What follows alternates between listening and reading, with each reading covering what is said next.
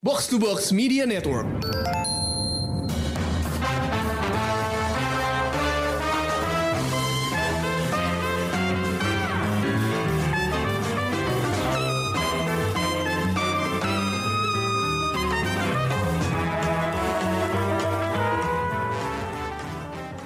Halo pendengar Showbox, balik lagi dengan gue Amy dan kali ini gue akan nge-review sebuah film animasi yang tayang di Netflix. Sebenarnya tayangnya udah lama sih dari akhir April.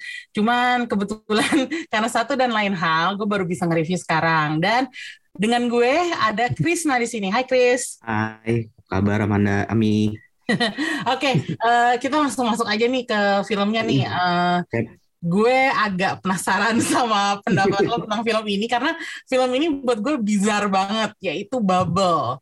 Eh, Sebenarnya kalau ngelihat credential dari yang bikinnya ya, eh, Mm-mm. sutradaranya, penulisnya itu semua di atas kertas tuh bagus. Tapi kalau buat gue Studionya juga. Ya, studio studionya juga animasi. gitu. Em, tapi Mm-mm. kalau buat gue pribadi, filmnya Mm-mm. ada absurd. Apa mungkin karena gue nggak kebiasa nonton um, sci-fi Ah. anime ya? Gue gue kayak apa sih? Aduh, gue selesai nonton tuh gue agak-agak, eh, what happened gitu. Kayak ini gak sih? Lu setelah nonton bukannya mendapat jawaban tapi malah menambah pertanyaan. Betul banget. Gue Iya kayak kan? heran banget. Kayak premisnya tuh sebenarnya oke lah. Premisnya adalah uh, bubble, uh, busa-busa gitu datang uh, turun ke bumi, uh, terus mengacaukan apa ya gravitasi bumi gitu kan. Gravitasi, Ha-ha. Terus bikin Tokyo jadi hancur, uh, ter- banjir juga. banjir, terendam air, terus uh, di uh, di sana nggak bisa uh, orang tinggal, jadi orang-orang pada pergi, kecuali anak-anak mudanya. Dan Ya. anak-anak muda ini tinggal di Tokyo dan ngeparkur. Kayak ah, Jadi no. mereka kayak ini kan apa? Eh yatim piatu korban eh, bencana bubble pertama itu kan. ah, iya betul. Nah, terus ya karena kayak mereka udah nggak punya tempat untuk apa ya? Karena situasinya kayaknya digambarin kan di luar bubble di Tokyo ini juga kacau gitu kan. Ya, Nah, nah, mereka kayak ngerasa tempat mereka yang bisa beneran merasakan kebebasan atau apalah ya di justru di dalam bubble-nya kan yang sebenarnya sama pemerintah kayak udah jadi area terlarang untuk didatengin kan.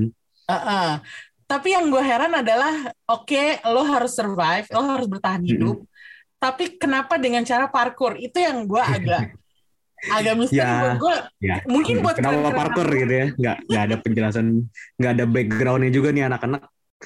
Apakah memang pada jago parkournya dari mana gitu kan? Iya, terus udah gitu maksud gue akan lebih akan lebih masuk akal kalau tiba-tiba mereka seperti eh, apa tuh Chris yang battle royale gitu. Ngerti gak sih? Kayak Oh ya, itu kan tempat kan eh, resourcesnya sedikit gitu. Pasti rebut-rebutan dong. Tapi di sini Hmm. Ah. malah dibikin kompetisi parkour, Mm. ada Mm-mm. turnamennya dan menangnya yang Udah. dapat. Hmm.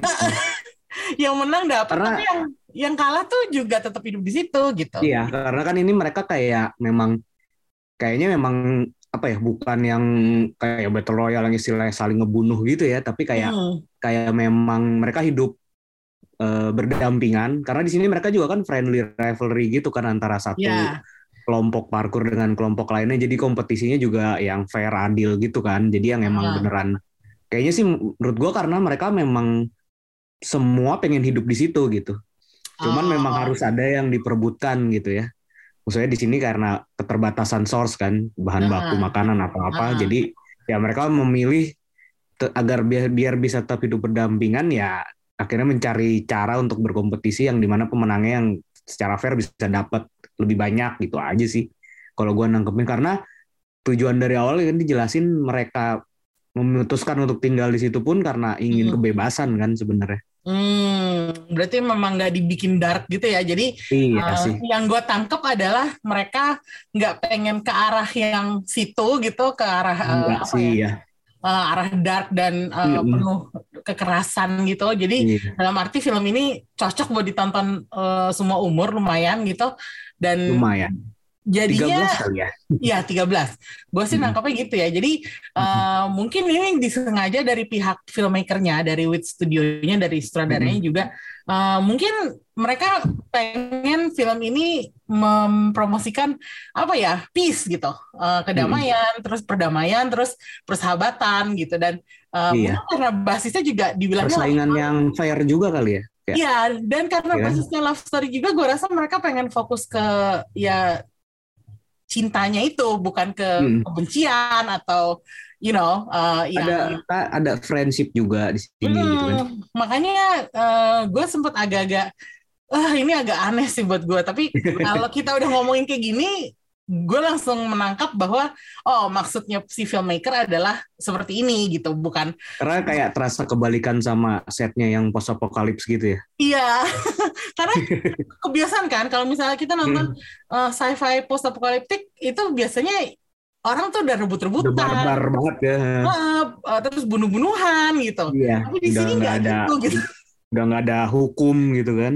Iya, sementara di sini mereka masih anak-anak muda, bahkan pemeran Iya. utamanya uh, yang namanya Hibiki itu uh, itu masih 15 tahun tapi Remaja.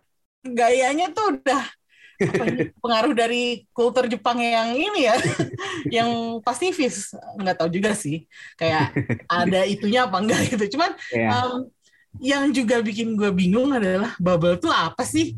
Kalau kalau pendapat lo bubble tuh apa? Misalnya dia metafora dari apa, Chris? Oh, Kalau kalau kalau nggak tahu ya.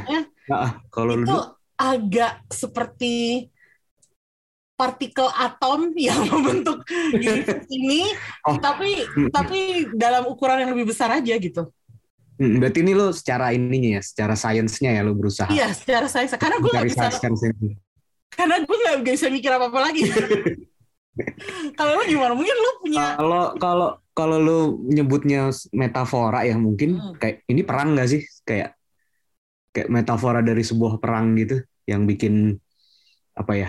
Jadi ya kan karena terus si anak-anak ini juga kayak jadi yatim piatu yang kehilangan segalanya terus akhirnya mereka harus survive hidup mandiri berkelompok gitu gak sih? hmm, bisa sih. Ya kan? Bisa. Tapi Karena kan ada ada perang beberapa melawan apa gitu Chris? kenapa? Perang, Perang melawan apa? sesama manusia sih kalau gua kayak Gitu? Oh. Nah, akhirnya kayak bikin peradaban kolaps, bencana gitu kan. Hmm. Dan akhirnya jadinya korbannya ya ada anak-anak yang dan remaja yang yang harus mereka harus dipaksa harus apa ya survive hidup mandiri sebelum saatnya gitu kan. Hmm, iya sih. Eh, kalau gue merasa nih musuhnya lebih ke alam sih. Kayak semacam, you know, environmental movies yang Iya itu juga sih bener. pengen ngingetin bahwa lo tuh bukan Heeh. apa-apa di hadapan Heeh. alam semesta yang seluas itu gitu. Iya. Ya, lo tuh Nothing. hanya kutu gitu intinya. Iya sih kan sering dibahas soal atom-atom di universe juga kan. Heeh. Kayak lo nggak bisa ngelawan alam sih intinya. Kalau Iya. kalau eh, universe ini memutuskan bahwa udah waktu lo di sini udah selesai, ya udah Mhm. selesai aja gitu. Kayak ya udah lo nggak bisa ngapa-ngapain kecuali bertahan hidup gitu kan. Iya.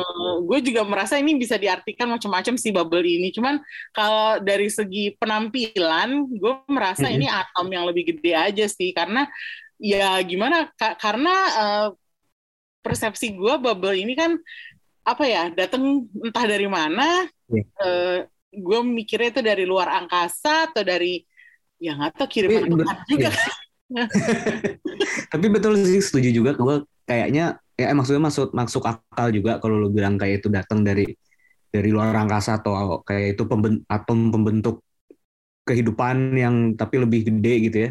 Hmm. Karena kan sebelumnya kayak kalau kita ingat opening creditsnya kan kayak ada gambar galaksi-galaksi gitu juga kan. Iya betul. Itu juga Hmm, salah iya. satu yang bikin gue Iya. mm, merasa itu adalah eh, apa namanya atom dari eh, alam semesta itu adalah karena openingnya tuh udah kayak gitu. gitu. Iya.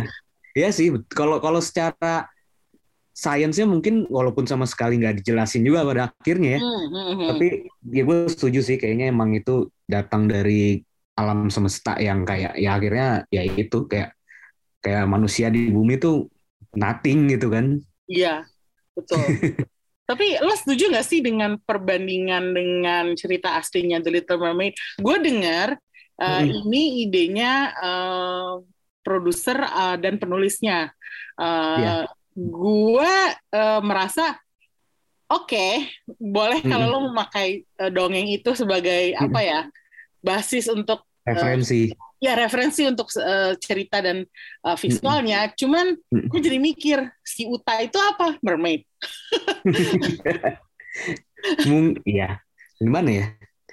Kayak gue agak lupa sih ya Little Mermaid dan gue gue inget ceritanya cuman yang dari versi film animasinya ya. Disney. Bukan, gue nggak pernah ha, yang di, dari Disney Ah, bukan ah, ah. bacanya. Cuman mungkin kayak eh apa ya kesamaannya mungkin kayak mereka makhluk yang berbeda gitu kan. Hmm.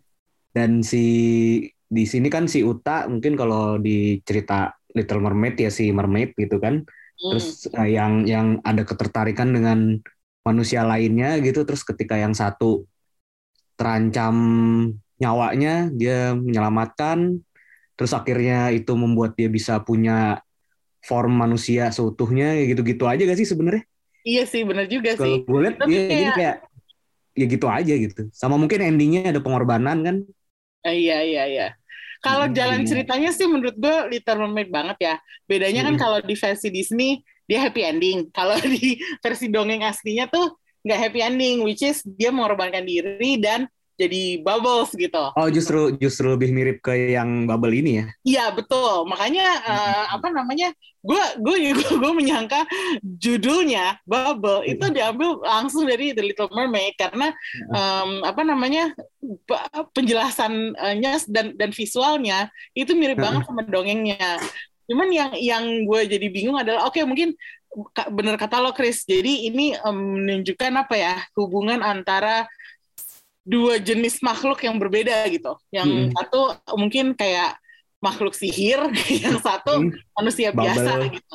Dan intinya adalah mereka tuh nggak bisa bersatu meskipun mereka saling Iya. sama sama cinta gitu kan. Walaupun Ah. ya dan ini walaupun cinta itu universal gitu kan berusaha digambarin, Iya, tapi pada Ah. akhirnya ya memang tidak bisa gitu kan. iya. Dan apa tapi eh, menurut gue agak aneh aja bahwa em, si Uta itu nggak dijelasin dia tuh sebenarnya apa. Sama Iya. seperti Bubble itu nggak dijelasin Bubble-nya tuh apa kan. Jadi eh, nggak tahu ya kalau gue merasa eh, ceritanya akan lebih lebih mudah dinikmati, mudah Mm-mm. ditonton kalau ada penjelasan sedikit aja tentang Bubble dan Uta itu apa gitu. Iya. Jadi lebih utuh gak sih ceritanya? Iya betul karena di sini tuh gue merasa kita tuh hanya di- digantung gitu. Mm-mm. Karena kebanyakan cerita sci-fi kan memang oke, eh, gue nonton sci-fi biasanya dijelasin macam-macam, apalagi sci-fi Amerika gitu kan. Mm-mm. Itu sci-fi Amerika tuh seneng banget tuh kalau ada eksposisi Mm-mm. jelasin ini kenapa jadinya kayak begini Mm-mm. gitu. Iya betul. Karena mereka pakai logika gitu. Sementara Mm-mm. kalau ini gue nggak tahu apakah ini sifatnya sci-fi Jepang, tapi mereka tuh nggak banyak menjelaskan. Jadi kita hanya disodorkan seperti itu Iya. aja gitu. Gua sih Gua daripada sci-fi lebih merasa ini jadinya fantasi ya. Oh, Iya gak sih? jadi lo nggak menganggap ini sci-fi ya? Lebih fantasi sih.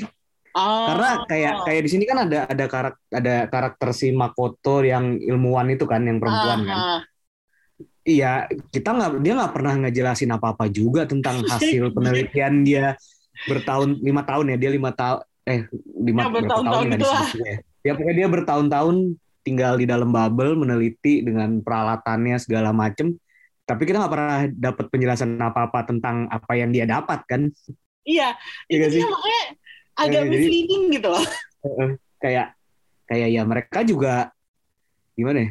Kita sama mereka sama nggak ada yang lebih tahu gitu loh. Ah, itu dia. Nah, kan? Jadi gue merasa kayak filmnya ini se- sengaja apa ya sengaja gantung kita supaya kita Iya. cari tahu sendiri tapi pada akhirnya jawaban itu nggak ada gitu Ah. makanya gue agak Makanya- agak kesel nih gitu Makanya kan tadi kayak gue bilang selesai nonton ini bukannya kita mendapat jawaban tapi men- menambah pertanyaan. betul banget makanya gue kayak apa ya eh, gue nggak tahu apakah ini salah gue sebagai penonton yang gue nggak nyampe otaknya atau salah filmnya yang emang nggak ngasih tahu banyak gue rasa sih Eh. dua-duanya sih ya kali ya. cuman cuman ya ya gue sih sebagai penonton ya berharapnya mungkin kalau ada tambahan ini kan durasinya terhitung tidak terlalu panjang juga ya. Hmm, Kayak 100 udah nyampe dua jam kan. Hmm. Mungkin kayak ditambahin 10 atau 20 menit kayaknya masih bisa sih untuk memberikan sedikit kecuali memang maksud dari si uh, filmmakernya dan penulisnya ya emang tidak ke tidak pengen ngejelasin juga gitu ya. Hmm. Tapi harusnya sih kalau misalnya ditambah 10 menit 20 menit untuk ngasih ya lebih banyak tentang si bubble nih apa awak dan penjelasan eh, dan si Uta itu apa gitu kan. Hmm. Kayaknya itu akan bikin film ini jadi jauh lebih bagus sih. Iya, jauh lebih utuh dan apa ya? Lebih nggak- utuh.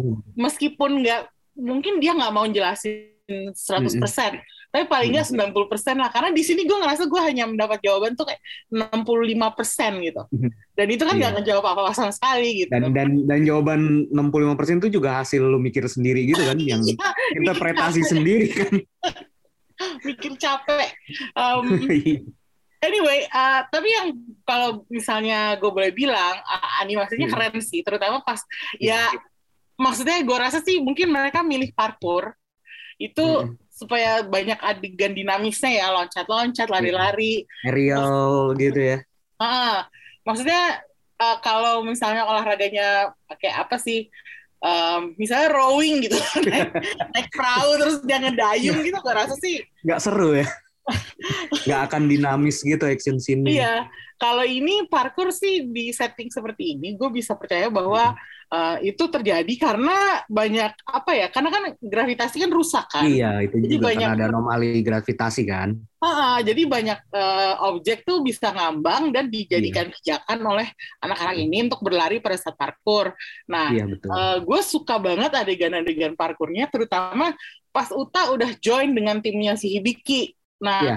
itu tuh kayak wow. Karena diceritain ya? ini kan, apa mereka jadi udah ada lebih ada teamworknya gitu kan si tim Hmm. Blue Jays ini kan. Hmm, hmm, hmm. Si, si siapa si Hibikinya juga udah lebih lebih apa ya lebih mau bergaul dengan tim Iya, teman-teman satu timnya kan Ah, jadi lu- meskipun progresi dari dia eh, penyendiri terus nggak mau Hmm. gabung sama teman-temannya sampai akhirnya dia mau masuk ke tim itu itu kalau Hmm. menurut gue terlalu cepet jadi agak apa ya Iya. Kayak cuman karena Uta muncul terus dia Iya. jadi ikut makan bareng, dia Iya. mau latihan kayak ke- kena kayak kurang digali gitu sih emang hubungan dia sama teman-teman satu timnya gitu kan, yang Ah. padahal senasib gitu kan, yang lebih padahal mereka udah lebih lama saling mengerti kan. iya padahal mereka- mereka udah lama loh barengan Iya Kayak bener. selama berapa tahun gitu kan jadi Tahun-tahun gitu ya. Terlalu cepet sih cuman Ya, adegan itu sayang sih. adegan parkurnya sih keren kalau menurut gue Keren, keren. Dan Mungkin kalau ternyata- itu karena ini ya, maksudnya tuh? ini kan rombongan tim Attack on, Attack on Titan season 1 sampai 3 kan bisa Hmm, dibilang. hmm, hmm. Di mana apa ya, banyak banyak yang nganggap Attack on Titan season 1 sampai 3 tuh termasuk anime serial apa? adaptasi anime yang secara visual itu lebih bagus dari manganya ya.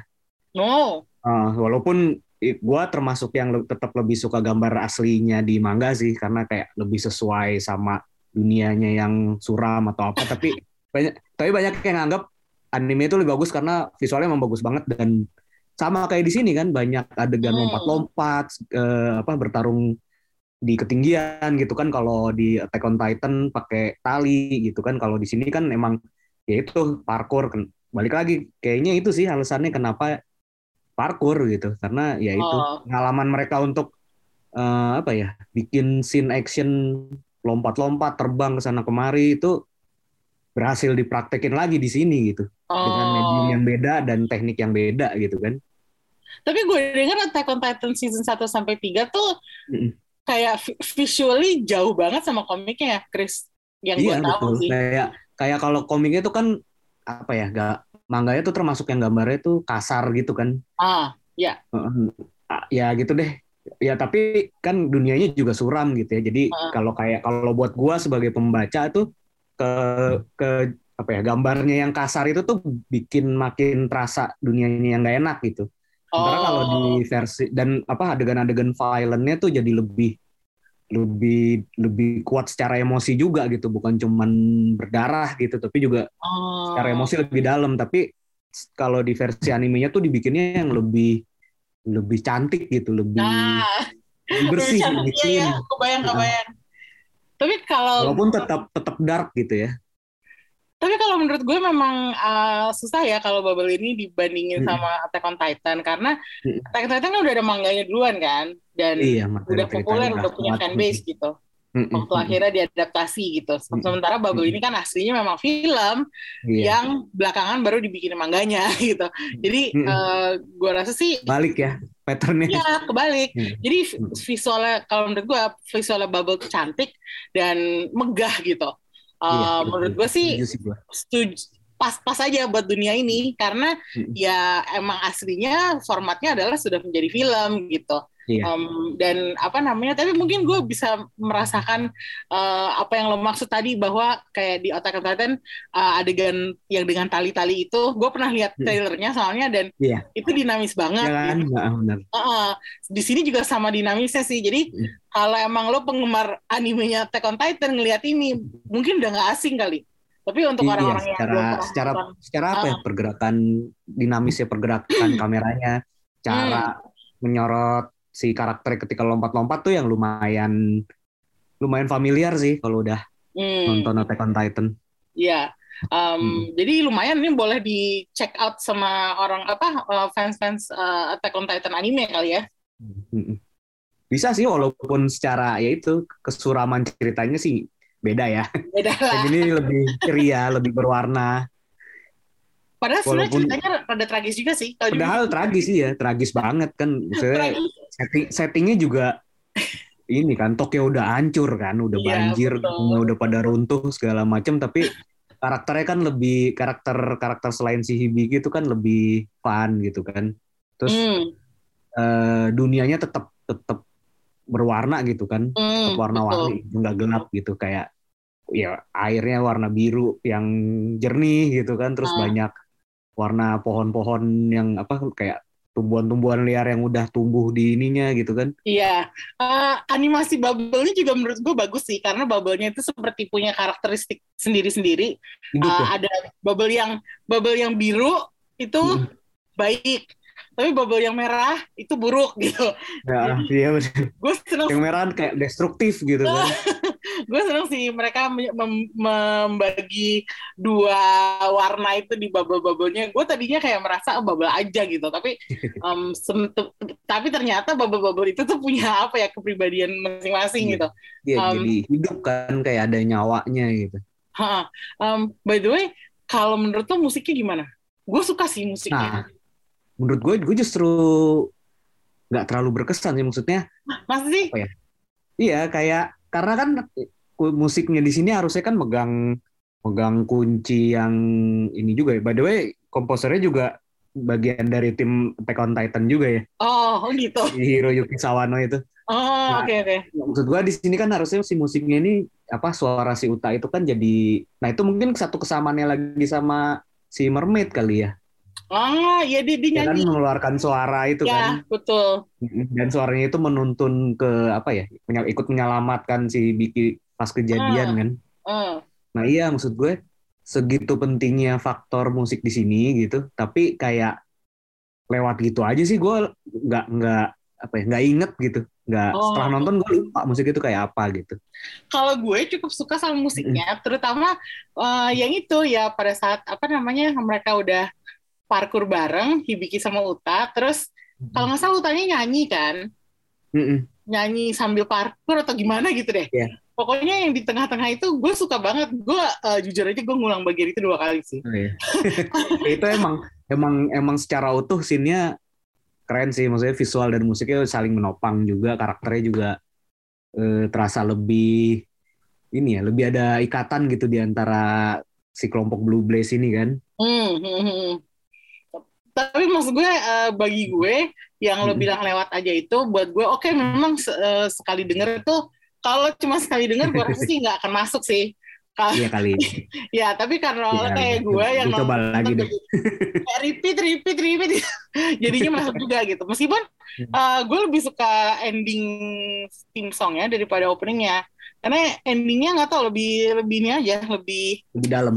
Lebih dalam gitu dan yang Iya. yang nyanyiin kan juga pengisi suaranya si Uta kan jadi Mm-mm. gue merasa kayak wow ini eh, apa namanya suara si eh, siapa nama artisnya yang ngisi Riria gue Mm-mm. merasa suaranya si lebih ini si Uta ya, pengisi ah, lebih kena aja buat gue gitu. suara Uta ya. Meskipun, meskipun lagu openingnya juga udah bikin semangat gue bangkit sih waktu pertama kali nonton. Hmm. Cuman habis itu aja kayak ceritanya kok absurd gitu ya. Jadi sempet drop juga nih. Terus naik lagi ceritanya yang kurang mengikat, menghook Iya. gitu ya. betul betul itu dia makanya gue merasa kayak kalau misalnya ceritanya lebih kuat dan lebih bisa menahan momentum tuh akan jauh lebih bagus Iya. Sama ininya juga sih menurut gua romance-nya kurang kuat sih.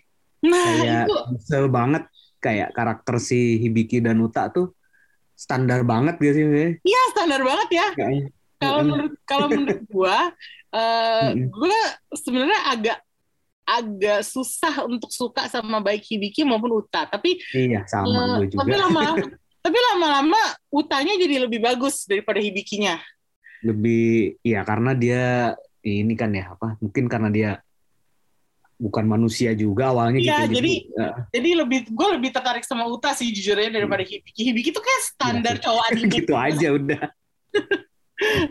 gitu doang kan Kayak, Mm-mm. wah tapi gitu dibandingin Standar karakter anime atau manga yang dibikin cool gitu kan. iya gitu, Iya, tapi betul.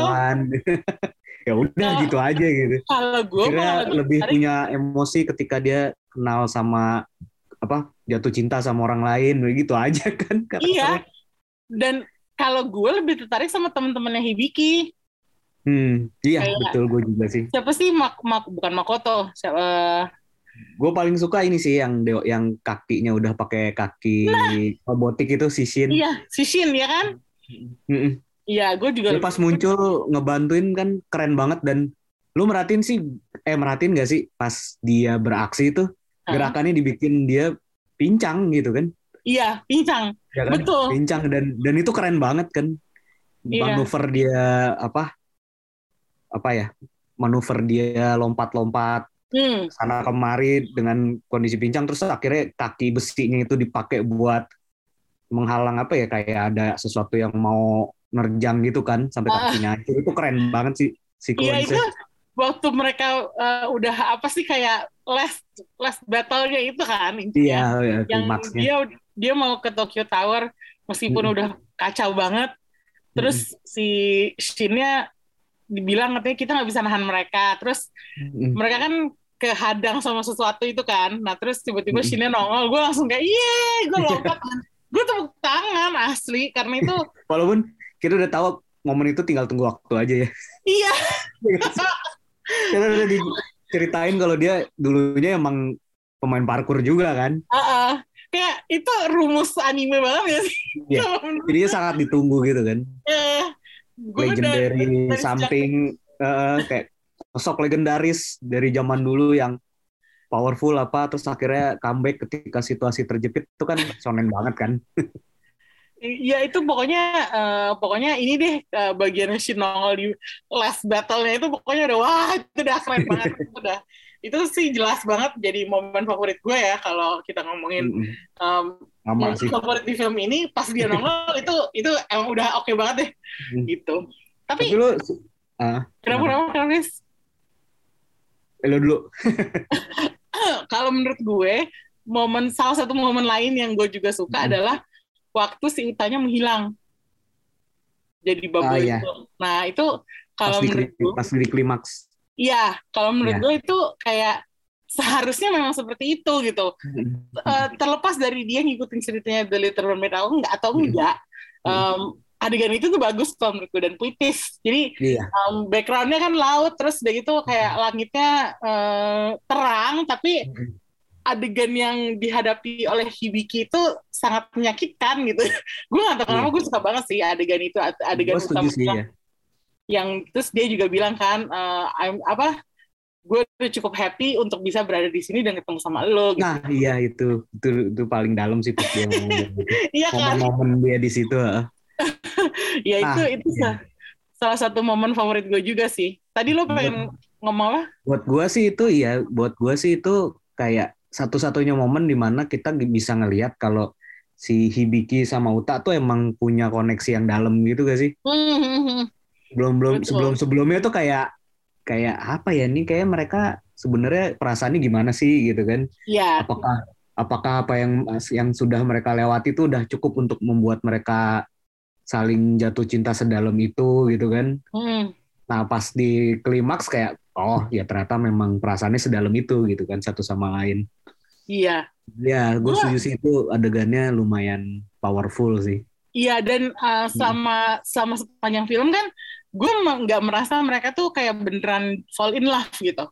Kayak hubungan mereka mungkin lebih kayak kalau buat gue ya kakak Hmm. adik gitu atau semacam temen gitu. ya iya Tapi- sih kan nggak pernah dijelasin secara gamblang kalau mereka apa ya relationshipnya dalam bentuk love gitu kan nggak nggak Ah. disebut juga ya Betul. Makanya Hmm. pas uh, ad- apa adegan terakhir itu yang dia bilang Hmm. gitu si Utanya ngomong gitu, gue baru ngerasa oh yes they fell in love, tapi ya udah nggak bisa bersatu Hmm. gitu. Dan itu Hmm. sakit dan nggak apa-apa sakitnya gue terima aja karena Mm. emang gitu harusnya gitu kan. Kayak, dan tapi kan dan dan apa ya terasa pengorbanan yang dilakukan si Uta ini nggak sia-sia gitu karena itu kan apa ya memberi harap justru akhirnya memberi harapan untuk lebih banyak orang gitu kan mm, iya betul. Um, Hmm. Tapi kalau lo bisa rangkum nih tentang bubble, apa Hmm. yang pengen lo bilang?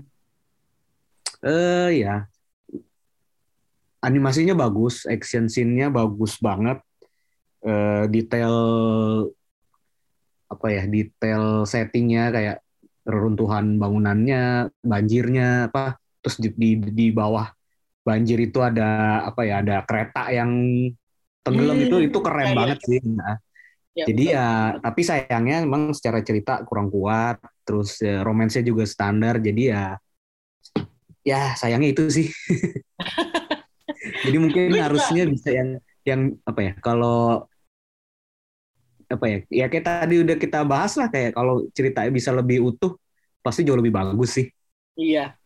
Ya gue juga sama sih sama Krisna. Uh, segala macamnya bagus, strong, solid. uh, pokoknya A plus deh dari gue Hmm. gitu. Cuman sayangnya itu dia hal terpenting dari sebuah film yaitu cerita. Dan hal terpenting kedua yaitu karakter karakter dia nggak dapet gitu. Justru masalahnya, ya. masalahnya lu butuh dua hal ini kan untuk ngehook penonton dan bikin penonton itu bersimpati supaya mereka kayak mau ngikutin ceritanya sampai habis gitu. Tapi Mhm. kalau di sini gue akhirnya hanya mengagumi visualnya, mengagumi setting dan apa ya dan itulah segala hal yang membuat Tokyo menjadi dunia post apokaliptik itu yang bikin akhirnya gue lebih tertarik gitu. Jadi ya kurang banget sih kalau menurut gue. Jadi Mana hal-hal yang kita suka ini sebenarnya harusnya cuman kayak make up aja ya dari sebuah film. Iya, betul. Jadi kayak apa ya? eh, harusnya sih eh, kalau misalnya kita mau ngomongin sebuah cerita yang komplit gitu, kita kan Mm-mm. bisa lihat cerita-ceritanya Ghibli gitu. Oh iya, Cerita-ceritanya Ghibli. jauh. Iya kan jauh jadinya sama film Iya. ini. Eh, meskipun Ghibli kan animasinya ya gitu-gitu aja kan. Dari film ke film kan nggak banyak berubah. Punya ya udah punya ciri khasnya yang Udah punya ciri khasnya gitu. banget. Nah, jadi kalau menurut gue, eh ya nggak apa-apa lo mau punya ciri khas yang beda, yang yang lebih apa ya? Kalau bisa dibilang animasinya eh, Bubble tuh lebih modern gitu kan, lebih Mm-mm. lebih Iya. sophisticated gitu. Cuman, Lebih dinamis. ah, ah, tapi tolong dinamis secara ceritain. kameranya ya. maksud gue, lo boleh punya animasi yang nggak kayak Ghibli, tapi please lah kalau menurut gue ceritanya tuh juga dipikirin gitu. Kayak eh ya lo garap dengan lebih apa ya? Bukan dengan lebih baik juga sih, dengan lebih Lebih lengkap. solid. Ya lebih solid gitu. Jadi Hmm. ya I'm sorry to say, gue hanya bisa ngasih film ini dua setengah bintang sih kalau dari gue. Sementara gue film Kecil terakhir ya. Sementara film terakhir yang gue tonton di bioskop gue kasih 5 bintang, yaitu Top Gun Maverick. Jadi eh maksud gue kalau Maverick ceritanya juga kuat sih, itu yang bikin gue mau kasih Nah 5 itu bintang. mungkin buat lo contoh yang ini ya apa eh, komplit gitu ya Iya, film jadi jadi cerita dan karakternya si Top Gun Maverick itu eh, ngimbangin visualnya yang juga keren gitu, makanya Nah, iya. makanya ya gue kasih 5 bintang. Gitu. Lo Chris berapa Chris? Gua tiga sih. Tiga. Masih sedikit di atas lu tiga. Jadi cukup aja. Gak istimewa ya cukup aja aja. ya. Ya, Pas-pasan tapi karena gue masih bisa menikmati ininya lah, action dan visualnya lah. Oh oke oke. Um, Oke sekarang gue minta rekomendasi dari lo film apa di OTT yang animasi yang bisa ditonton sama pendengar Showbox. Anime ya. Kalau anime sih, kalau yang rada baruan ya kan belum lama juga muncul ini kan, yang dia dia kayak kayak Bubble ini mengambil referensi dari cerita klasik juga kan. Hmm? Ada Bell-nya Mamoru Hosoda.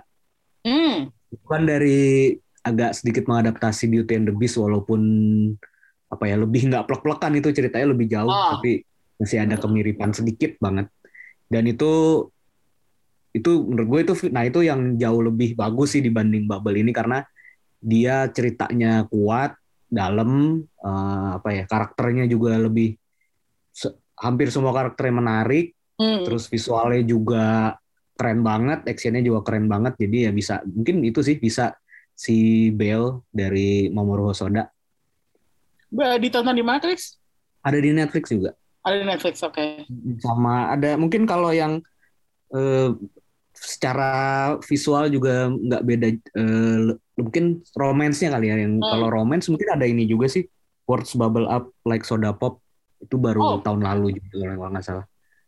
Gue nggak pernah yang mungkin nah itu mungkin kalau secara kalau nyari romansnya mungkin kalau yang kurang puas sama romance di Bubble ini bisa bisa di situ sih di situ lebih Oh. lebih da- lebih oke sih romansnya jadi dua itu sih kalau dari gue paling yang rada baruan Tapi kalau dari film anime, ya? anime lu mah banyak banget ya kalau yang rada baruan itu aja sih dua itu Eh, Dua-duanya film kan? Film film Oh, film oke. Kalau rekomendasi gue sebenarnya bukan film tapi series. Cuman gue pengen Hmm. rekomendasiin karena ini sci-fi yang bagus karena berasal dari sebuah sumber yang bagus. Pacific Rim The Black itu keren banget sih. oh hmm Jadi udah dua season nih. Gue pertama kali nontonnya tuh tahun lalu ya. Terus udah Hmm. gitu eh, gila sih kalau menurut gue. Gue pertama kali nonton dari episode pertama langsung Hmm. hook. Karena eh, nggak usah dijelasin lagi Pacific Rim itu tentang apa. Karena kita udah pernah nonton film Pacific Rim di bioskop kan. Eh, film pertamanya aja ya yang keduanya nggak usah dianggap kan Iya deh, oke. Iya sih. Kita udah pernah nonton Pacific Rim yang Guillermo del Toro. Terus kita udah tahu kan situasinya tuh kayak apa. Jadi dunianya itu serial ini nongol dan Hmm. uh, episode pertamanya udah cukup rumit sih karena uh, karena macam-macam terjadi lah. Tapi kita sebagai penonton langsung bisa masuk ke ceritanya karena kita udah kita mesti ingat apa yang terjadi di film Guillermo del Toro itu gitu. Hmm. Jadi Oke. sekarang udah ada dua season, gue uh, rekomend banget buat yang pengen nyari benar-benar anime animasi tentang uh, sci-fi yang apa ya, yang juga ada unsur-unsur seperti cult, terus Hmm. uh, kriminal, Hmm. uh, militer, itu nonton Pacific Rim The Black di Netflix juga. Dan apa ya, kalau gue sih uh, kebanyakan anime yang gue tonton memang uh, serial, jadi gue jarang banget nonton film animasi. Uh, Hmm. Ya itulah Pacific Rim The Black. Atau kalau mau sesuatu yang beda sama sekali, yang juga masih tergolong baru, uh, itu adalah Heaven's Official Blessing di Netflix juga. Um, Netflix juga. Itu dari dari novel uh, Mandarin, web novel oh, gitu. itu dari Dan- Mandarin cerita aslinya Iya, dan itu ceritanya agak-agak eh, fantasi dan apa ya, gods and demons kayak gitu. Jadi eh, itu selera gue juga sih. Jadi kalau lo emang bener-bener pengen cari yang fantasi, gue rekomend banget Heaven's Official Blessing Eh, atau eh, apa namanya, hmm, yang kalau mau sci-fi banget ya itu Pacific Rim The Black. Gitu aja sih. Oke, eh, begitulah eh, pembahasan kita tentang Bubble. Film yang sayangnya eh, bagus di beberapa aspek, tapi kurang di aspek utamanya. Tapi- terpentingnya iya betul. Eh, tapi thank you banget Netflix sudah menghadirkan sajian animasi seperti ini. Em, animasinya Netflix itu lumayan keren-keren sih. Jadi gue harap lo menyempatkan waktu untuk browsing katalog eh, animasi mereka juga banyak. karena banyak banget film yang bisa lo tonton di situ dan yang yang bahkan yang dulu-dulu kayak ya wah, film-film Ghibli juga kan leng- lengkap dia kan Iya, di situ kan. gue lagi eh, apa ngecek ini nih posternya Spirited Away. dan dan Ya, Ghibli-nya bukan bukan Ghibli-nya Hayao Miyazaki doang ya semua Ya, semua yang semuanya. pernah diproduksi Ghibli itu ada. Terus Ah, mungkin kalau yang rada baru itu ada beberapa film Makoto Shinkai juga di situ. hmm, itu dia. Makoto Shinkai. Ini favorit juga apa film-filmnya Mamoru Hosoda juga itu lumayan ada beberapa lah. Termasuk si Bell yang tadi gua rekomendasiin. Hmm, pokoknya banyak banget. Jadi eh, jangan lupa cek eh, ininya ya, em, katalognya di Netflix. Heeh. Dan sampai segini aja. Kita ketemu lagi di review yang lain. Thank you. Bye bye.